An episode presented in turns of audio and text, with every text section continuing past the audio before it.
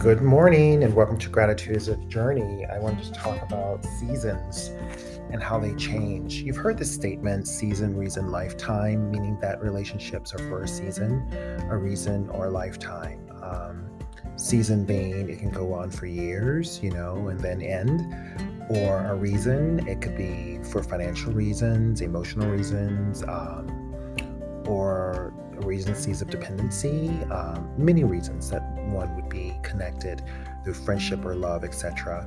And then there's also a lifetime where you go through every season together and you grow and you evolve. So often when I look at relationships and friendships, I uh, wonder if it's, you know, for a season, a reason, or a lifetime. And I can honestly say I have many relationships that I've had for decades, and I can see myself getting old with these individuals as friends and family members and even lovers that have become friends, you know? So um, take a moment to think about the people in your life and people who have moved on in your life and ask yourself, what was that season mean, meant for you? What was that reason? And how did you learn from it and how did you grow? I think all seasons are a time for lessons and blessings.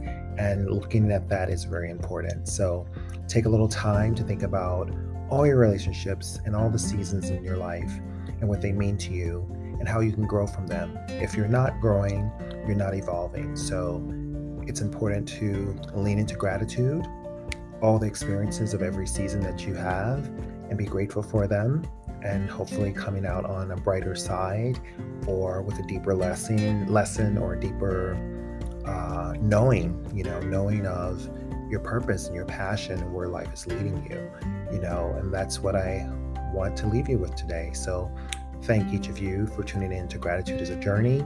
Please share with your friends and family. And i just love having this rapport and continue to come back for these small moments of inspiration. So, thank you so much. Have a wonderful day.